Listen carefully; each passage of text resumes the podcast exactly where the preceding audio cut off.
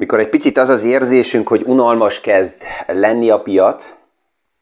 akkor kacsing. Megjelennek olyan témák, ami valójában megmozgatni tudja a piacokat. Hirtelen annyi téma megjelent, hogy azt se tudom, hogy melyikkel kezdjem, de próbálom strukturálni a témákat. Mi is aktuális pénzpiaci témákról, összefüggésekről beszélgetünk. Gazdaságról érthetően János Zsoltal. Üdvözlünk mindenkit a mai PFS Kávézac podcaston. Egy ilyen, ilyen nap, mint, mint ma reggel is, az aktuális témákkal lehet látni, hogy ugye mivel egy nappal hamarabb veszem fel a podcastot, tehát ma milyen nap is van, szerda reggel, és ez a podcast majd csütörtökön fog kimenni élesbe a kirakatban, addig még lehet, hogy változnak dolgok. Az elmúlt napokban egy picit így említettem, hogy a kriptovilága az FTX oldalon érdekes mozgások indulnak el, és ebből akár egy bankrun is lehetne, amit ugye klasszikus formában nagyvilágban bankrunnak uh, ismerünk, az alakulhat ki kicsibe a kriptovilágba, és kacsing, ez meg is történt a tegnap, és ilyen nagy uh, tábortűzzel az FTX eh, eh, lángolt, mint téma. Mélyebben ma nem megyek bele, mert eh, akit érdekli, az beleolvas, és a, a, lényeg az egészben az, amit tegnap is mondtam, hogy a nagyobb rendszerek mögött, akkor is, hogyha egy páron kritizálják, ott vannak a nagy központi bankok, hogyha bankrun történik, akkor fellép egy központi bank, meg tudja állítani a, a hullámokat. Egy kriptovilágban nincs ez a nagyobb institúció, egy pár rajongó azt mondja, hogy oké, okay, Binance-nek meg lehet ez a funkciója, hogy ő akkor felvásárolja azokat, akik éppen billennek és problémába kerülnek. A kérdés az, hogy á, meddig tart a likviditás, és aktuálisan nincs meg a piacnak ugye erre a likviditása. És ilyen, ilyen uh, hullámok akkor indulnak el, amikor a likviditás kiszárad a piacokból. És amiről itt többször beszéltünk, hogy a kötvénypiac oldalán kevés, alacsony nagyon a likviditás, ennek a kihatása sok más e, irányba e, nagyon gyorsan el tud indulni, és e, ebből alakulnak ki a klasszikus fekete hattyúk, amikor alacsony a likviditás, és egy-két lépés el tud indítani hullámokat. A kriptovilágban itt a Binance-nek a CEO-ja a hétvégén indította el egy tweettel a hullámot azzal, hogy alapjában, tehát ez lehet, hogy még szerintem, ha ebből nem lesz film Hollywoodba, akkor nem tudom, hogy miből. Um, egy pár dolog az elmúlt években történt, ami klasszikus ilyen gazdasági krimiként a, a moziba is kerülhet, de az érdekes az, hogy pont a CEO megy egy olyan tweettel a hétvégén, ami úgy tűnik, hogy oké, okay, mi, mint Binance nem vagyunk érintettek az egész bizonytalanságba, és mi eladjuk mindent, ami nekünk az FTX-el összefüggésben coinunk van, 2,1 milliárd dollárt értékbe körülbelül, és akkor a piac elkezd vakarozni, hogy mú, turú, turú, egy, 2,1 milliárd dollár, eleinte még a rajongók szépre beszélik az egészet, aztán billen a hangulat, és akkor kezd mindenki menekülni, hogy még mentsen, amit csak lehet, és órákon belül az FTX coin, amelyik alapjában stabil kellene legyen állítólag, mínusz 76%-kal az árfolyamban. Mindegy kő esik, és akkor kijelenti a tegnap Binance, hogy ő felvásárolja FTX-nek a nem amerikai üzletág részét. Érdekes, de hát ugye ezzel, hogy FTX mozdult, jönnek a következő kérdések, hogy mi van Alimádával, ami egy hedge fund leányvállalata az FTX-nek, és a hedge fund magában már intranszparens, és ott sok minden keresztbe, kasba van, összevonva, ott hogy néz ki a likviditás. Az érzésem az, hogy ezt a témát még egy párszor fogjuk a következő napokban um, hallani olyan szinten adagolva, ami, ami érdemes, mint pénzügyi tervező, vagy higgadt befektető, hogy tudjuk, azt említeni fogjuk, annélkül, hogy mélyen beleássuk itt magunkat ebbe. És um, ebből az összefüggésből, hogy a kevés a piacban a likviditás, az, amit így körülbelül két-három héttel ezelőtt említettem, hogy Janet Yellen volt Fed elnök, és most pénzügyi miniszter Amerikában ugye um, dolgozik azon, hogy ilyen kötvénymentő esernyőt állítson össze, és kötvényfelvásárlási programokat indítson el, vagy állít, készítsen elő az amerikai politika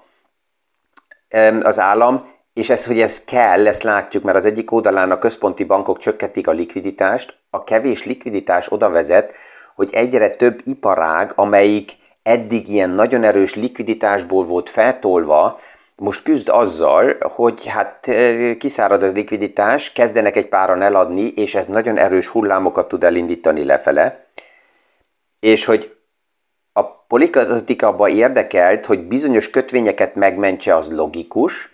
az egésznek a modelle arra fog nagy valószínűséggel felépít, felépülni, hogy rövid futamidőre kibocsájtott kötvényeket arra használnak fel, hogy ezekkel felvásárolják a hosszú futamidejű kötvényeket, ami ugye az államnak az egy elég jó deal, mert pillanatnyilag az emelkedett kamatok miatt, aki tartja a kötvényeket, az lehet, hogy likviditási problémába került, neki kell a pénz, azért, hogy ezt ne a piacon keresztül adja el, és ezért az árakat nyomja még jobban lefele, ezért, hogyha egy központi bank ezt felvásárolja, ez neki is ideális, jobb árat kap, de nem a százat, hanem már alacsonyabb árfolyamot, ez felvásárolja maga hosszú futamidejű kötvényt az állam, és hát megtartja, mert neki van ideje, van likviditás, ő nincs nyomás alatt, és majd a végén, amikor lejárt a kötvény, és remélhetőleg az adós még él, akkor ez százba visszatörleszti, és ebből akár árfolyam nyereség is tud lenni. És itt tegnap beszélgettünk ugye a nagy transformációnak, a digitális fizetőeszközöknek a szerepébe, és ez többek között a kötvényeknél is, és azzal a témával, amit az ingatlanokkal kapcsolatban akarok ma szóba hozni, mert ez is egy olyan még háttérben nem említett téma, de nagy kockázat az ingatlanoknál, az um, a, a digitális fizetőeszközök szerepe azért lesz érdekes, mert minden támogatás, minden mentőcsomag, minden likviditási motiváció, ami jönni fog a következő években, ezeket digitális eszközökön keresztül sokkal precízebben lehet használni, sokkal precízebben lehet irányítani, és az az okos visszaélés, hogy valaki, mit tudom, állami pénzeket, európai pénzeket, adó pénzeket okosan kihasznál, ezeket szűrni kell, és igenis meg kell állítani azt, hogy, hogy, hogy, hogy a pénzek csak olyan egyszerűen, kreatívan legyenek használhatóak, tehát a digitális világban ez jobban lehet irányítani. És így próbálom a, a, a kanyart megtalálni abba az irányba, hogy az időben is benne maradjak, és az ingatlanokhoz átkanyarodjak. Az ingatlanoknál is van egy olyan érdekes lép, első lépés, hogy most mivel a kamatok emelkednek, egy páran már elkezdnek azzal a kérdéssel foglalkozni, hogy akkor az emelkedő kamatok mennyire érintik az ingatlan piacot. És hát itt az első lépésben ugye azok reagálnak, akiknek hitelből van finanszírozva az ingatlanok. By the way, ez a, ez a téma azért merül fel az ingatlanokkal, mert van olyan ügyfél, ugye, mint pénzügyi tervező, mikor az összvagyont megnézzük, akkor van olyan portfólió, ahol az ingatlan rész nem ilyen mondjuk általánosan e- egészséges 40-50 százalékban van, hanem akár 50, 60, 70, 90 százalékát kizezi a portfóliónak, és ez abból az időből is jön, hogy az ingatlanok évtizedeken keresztül ilyen saját maguktól működő befektetési kategória volt, aki elbizonytalanodott a, bizonytalanodott a tőkepiacokkal, az azt mondta, hogy oké, okay, akkor veszek ingatlant, és abban nem, fog, nem tud sok minden történni, ha kiadom, akkor van bérbevételem, van cash flow, plusz van, van értékemelkedés, tehát kvázi ez egy tuti biznisz. Az első lépésbe, ha a kamatok emelkednek, akkor ugye az a kérdés merül fel, hogy hány százalékban van az, inflát, az ingatlan finanszírozva, aki nem finanszírozott, hát annak mindegy, hogy mi történik a kamatokkal, egyelőre őt az nem érinti. Akinek kvázi egészséges a finanszírozása, mi az egészséges? Az egészséges az, hogyha a kamatot probléma nélkül ki tudom fizetni. Tehát egy ingatlannál, hogyha ilyen 40-50 százalék a finanszírozás, és az ingatlan ki is van adva, akkor normális esetben a cash flow-ból tudom finanszírozni a kamatot és a törlesztést. Ha valaki túlfinanszírozott, és akár 80-90-100 százalékba finanszírozta az ingatlant, akkor persze, hogy őt hamarabb érinti az emelkedő kamat, és ott az a kérdés merül fel, hogy az ingatlan bevétel mellett milyen más bevételeket generál, hogy ebből tudja-e finanszírozni a magasabb hitelkamatokat. Na most jön tovább a kérdés, ugye, hogy a magasabb kamatok a keresletet fogják-e érinteni. És hát persze, hogy fogják érinteni, mert az elmúlt években az, ami kialakult nagyon sok piacba, hogy nagyon olcsó volt a pénz, és ezért akinek csak megvolt a lehetősége bármilyen formában hitelt felvenni, vette az ingatlant, sőt volt egy, orsz, egy pár ország, amelyik egy pár ilyen kreatív lufit is gyártott pluszba azzal, hogy azt mondta, hogy hitel van, de csak ingatlan vásárlásra van hitel, amivel pluszba meggyorsította ezt, a, ezt az ár felfele hajtást, és ezt a, ezt a Pepito mobilis sztorit. Ez, ez most ebből az oldalból megáll a kereslet, mert nem annyira olcsó a pénz. A második, hogy azok, akik ingatlanokat kiviteleznek, felépítenek, az építkezési költségekkel kell foglalkozzanak, azok észrevették az elmúlt években, hogy nem csak a kamat, hanem az építkezési kivitelezi költségek is mentek fel, a kapacitások nagyon szűkültek. Ez az a rész, ami a leghamarabb helyre tud állni, mert hogyha a kereslet visszaesik, akkor a kapacitások felszabadulnak, és nagyon sok ipari ágba dolgozó vállalat vezetője azt mondja tulajdonosa, hogy né, van még jövő év februárig tele vannak a könyvek, de hogy azután majd mi fog történni, az pillanatnyilag még nem látják, mert ez még nagy kérdőjel. Tehát nincsenek megbízások, tehát ott szinte a nullába esnek vissza, ami jó, mert azt jelenti, hogy egy páran csődbe fognak menni, plusz a kapacitások felszabadulnak, és akkor megint kedvezőbb lesz az építkezésbe a, a kivitelezőknek a kapacitása. És ez szükséges is lesz, mert, és az egy picit így a ketyegő sztori, vagy én azt mondom, ilyen csodacsomagnak a, a varázsdátuma, és erről még nagyon sokan nem beszélgetnek, ezt el is hallgatják tudatosan sokan, akik az ingatlaniparágba adják el az ingatlanokat. Ez 2030, 2033, 2040, 2045. Az Európai Uniónon belül minden országban, és ez egy direktíva, ami azt jelenti, hogy ez nem állami és regionális politikai egyetértés vagy nem, nem ez egy európai direktíva, ami azt jelenti, hogy klíma függetlené kell váljanak az ingatlanok legkesebb 2050-ig. És ebben vannak ilyen lépések, hogy ne csak 2050-ben csodálkozzunk, hogy ez sikerült vagy nem, ami azt jelenti, hogy főleg a régebbi ingatlanok, és így Nyugat-Európában így körülbelül olyan 1980 előtt épített ingatlanokról beszélgetünk, addig plusz-minusz az volt, hogy ingatlan össze volt rakva egy pár tégla, egy tető és kész, tehát az a kérdés, hogy mennyi, milyen az energia értéke a háznak, ez a kérdés nem volt feltéve. Most már egy pár éve, ugye, hogyha valaki ingatlant vásárol, akkor kötelezően kell neki, vagy be is követelheti a vevő az eladótól ezt az energia igazolványát a háznak, de ennek még azon kívül, hogy meg kell legyen az energia igazolvány, azon kívül még nincsen konzekvenciája, de lesz. És pedig azért, mert van egy szám, ami most itt az egyik energia igazolványokat összeállító cégnek a vezetőjétől kaptam, 2033-ra az európai terv az, hogy minden ingatlan, ami üzletileg használva van, tehát bérbe van kiadva, vagy értékesíteni szeretném, azok az ingatlanok 2033-ig minimum az úgynevezett E kategóriába kell kerüljenek. Itt az energia igazolványoknál van A-tól F-ig vannak a kategóriák, A a zöld, A plusz az a legjobb verzió, és a katasztrófa az az F, a legrosszabb, tehát ott kvázi kabrióba élnek az emberek, és lehet, hogy tüzelnek, de psz, minden száll el, mert sem a fűtés, sem az ablakok, sem az ajtók, sem a tető, sem, sem a háznak a, a szigetelése nem felel meg. Ugye addig, amíg az energia nem került pénzbe, hanem volt az olcsó barátunktól, keletről, ugye, nem, a barátunktól az olcsó gáz így, de lehet, hogy ő olcsó barát is. De, de minden esetre a, a, az energia státusza a házaknak, az ingatlanoknak lényeges lesz. És itt megjelenik az, hogy aki eddig nem finanszírozta túl magát az ingatlanoknál, annak egy előnye van,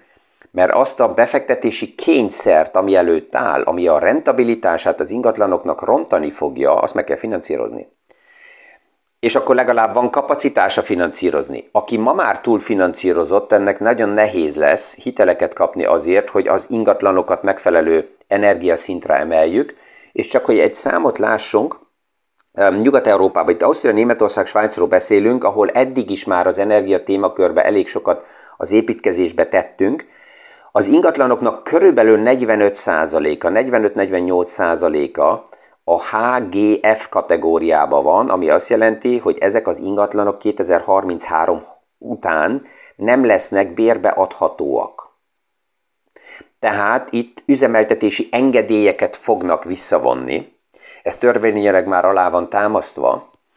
és egy ingatlan példaként, amelyik 1980-ban lett építve, és ezt az ingatlant, hogyha 2020-ba, tehát nem ma, hanem 2020-ba, 2033-nak megfelelő szintre szerettem volna e, helyre pofozni, akkor egy ilyen ingatlannak, attól függ persze, hogy hol helyezkedik el, és milyen a kivitelezése, de per négyzetméter satszolásokból olyan körülbelül 750 és 1200 eurót kellene investáljak e, itt Ausztria, Németország és Svájcba, hogy ezt megfelelő szintre emeljem. Ez egy olyan ingatlan, amelyik 2000, 1980-ban épült, és 40 évvel később, tehát 2020-ban néztem volna meg, hogy mit kellett volna csinálni, hogy ez megfelelő szintre helyre pofozzam. Um, egy báran azt mondják, oké, okay, hogyha kell investálni, akkor meg, meg, meg tudom emelni a bérbeadásnál a díjakat, és ez a másik probléma, amelyik a politika oldalról jön, Európa nagyon erősen hangsúlyozza azt, hogy a megfizethető lakásokon kell gondolkozni, tehát, hogy azok, akik nem tudnak maguknak ingatlant vásárolni, hanem bérbe, bérbe kell, albérletbe kell menjenek, azoknak olyan legyen az albérleti díj, amit ki is tudnak fizetni, ezért albérleti díjak korlátozásába gondolkozik Európába egyre több ország, Um, és, és ez korlátozza ugye a tulajdonosoknak azt a lehetőséget, hogy azt mondják, hogy oké, okay, hogyha kell finanszírozni, hát akkor egyszerűen drágábban adom ki az ingatlant, és ebből ezt visszafinanszírozom. Egy másik probléma megjelenik, és ez főleg az intézményi befektetők oldaláról már lappang. Az elmúlt években nagyon sok nyugdíjpénztár megint, um, nagyobb vagyonkezelő alapítványok amelyikek rájöttek, hogy a kötvény oldalán nem tudnak elég hozamot elérni, ezek mit csináltak? Ingatlanokba helyezték át a portfóliót, mert hát az ingatlannal meg lehetett keresni az 5-6-7 százalékos rentabilitást investiciók nélkül. Na most, hogyha ők felmérik és megnézik, hogy hogy néz ki az ingatlan portfóliójuk, akkor um, aktuálisan egy nyugdíjpénztárnak a vezére azt mondja, amikor kérdeztem, hogy mit csináltok az ingatlan portfólióval, hogy körülbelül 30%-át az állománynak biztos, hogy eladják a következő évekbe. Ott nem az a kérdés, hogy ebből nyereséggel szállnak-e ki vagy nem, hanem a fontos az, hogy csökkentsék a költségeket és a kockázatot, ezért egyszerűen ezt ki kell rakni, és megint megjelennek a kötvények, ami alternatíva, tehát nem kell nekik főleg az ingatlan. Ez megint egy nyomás az ingatlan kereslet oldaláról az árakra, és egy páraknak, akik azzal finanszírozták az ingatlant, hogy majd az árfolyam emelkedés, az érték emelkedés nekik végtörlezvésbe kifinanszírozza a hitelt, azoknak a bizniszmodellük megint billenni tud. A téma még, még, még mélyen mehetne tovább, de mi, mi, mik a tippek, amit ügyfelekkel, akiknek a portfóliójukat megnézzük, és, és ingatlanok vannak benne, mi, mi, mit teszünk? Az első, ami a javaslat, hogy érdemes felmérni, hogy oké, okay, egyáltalán milyen energiai szinten vannak a mai ingatlanaim. Ez az első. Melyik kategóriába vagyok? 2.33 engem mennyire fog érinteni, akár cashflow oldaláról nézve. A második, hogy egy ilyen szanálási koncepciót összeállítani, és azt mondani, hogy oké, okay, per ingatlan egyáltalán melyiknél mit kellene csinálni, hogy az energia szintjét az ingatlanomnak tudjam javítani, hogy egyáltalán sejtsem, hogy mi vár rám, mi, mi, mi rejlik a portfóliómba. És azután majd megnézhetem, hogy ez egyáltalán mennyibe fog kerülni. És az, hogy mennyibe fog kerülni, erre azt kell mondjam, hogy ez úgyis majd akkor lesz döntő, mikor nekiállok a projektnek, de egy körülbelül érezzem az, hogy mi vár rám. Tehát az az idő, ami az elmúlt évtizedekben volt, hogy fejfájás nélkül ingatlan kipipálom és megy magától, ez, ez úgy tűnik, hogy ez az idő lejárt, és én ezt azért hoztam a szóba, mert nagyon sok oldalról hallom azt, hogy ah, mennyire fantasztikus az ingatlan, és menj ide, és menj oda, és vedd ezt meg, mert ez tuti, és van ilyen. És el van hallgatva nagyon, soka, nagyon sokszor az eladók oldaláról ez, ami itt egy ketyegő bomba.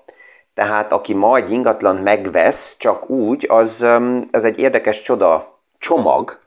ami majd ki fog bontakozni, és ezzel a kérdéssel is érdemes foglalkozni. Tehát látjuk azt, hogy csak azért, mert a piacokban megvannak a, a mozgások, a kilengések, és egy páran úgy érzik, hogy már elegem van ebből, nem tudunk kiszállni, és a sztori megy tovább, tehát érdemesebb szembenézni a tényekkel, és megfelelően, megfontoltan ezt megtervezni, kalkulálni, és ebből látom azt, hogy mennyire egészséges a portfóliómnak az arányi összeállítása, és még az is lehet, hogy mint privát befektető is lehet, hogy azt mondom, hogy oké, okay, akkor csökkentem a portfóliómba az ingatlannak a részét, mert túl nagy, és akár átmegyek a globális gazdasági részvényportfóliókba, mert ott legalább a globális gazdaságnak a mozgása van benne a portfóliómba, és nem egyes iparágnak vagy egyes ingatlannak a helyzete veszélyezteti az én portfóliómat. Ezekkel a gondolatokkal, mint mindig, ma is elbúcsúzok mindenkitől, sikeres napot kívánok, és örvendek, hogyha hónap újra halljuk egymást a következő PFS Kávézac podcast alkalmából.